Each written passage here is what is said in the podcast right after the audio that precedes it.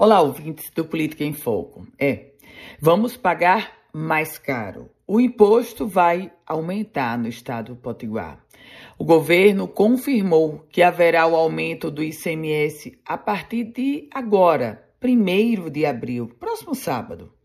Em decreto publicado no Diário Oficial, o executivo implementou o aumento na chamada alíquota modal do ICMS, que chega agora a 20%. Antes era 18%.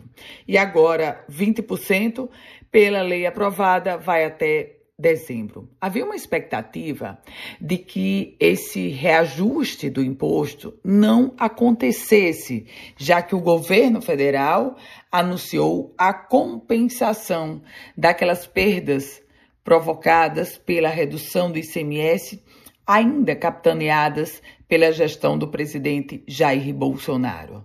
No caso do estado do Rio Grande do Norte, esse valor seria de 270 milhões de reais de compensação. Nas palavras do próprio governo, um valor menor do que de fato aconteceu a, a, a perda, perda total no segundo semestre de 420 milhões de reais.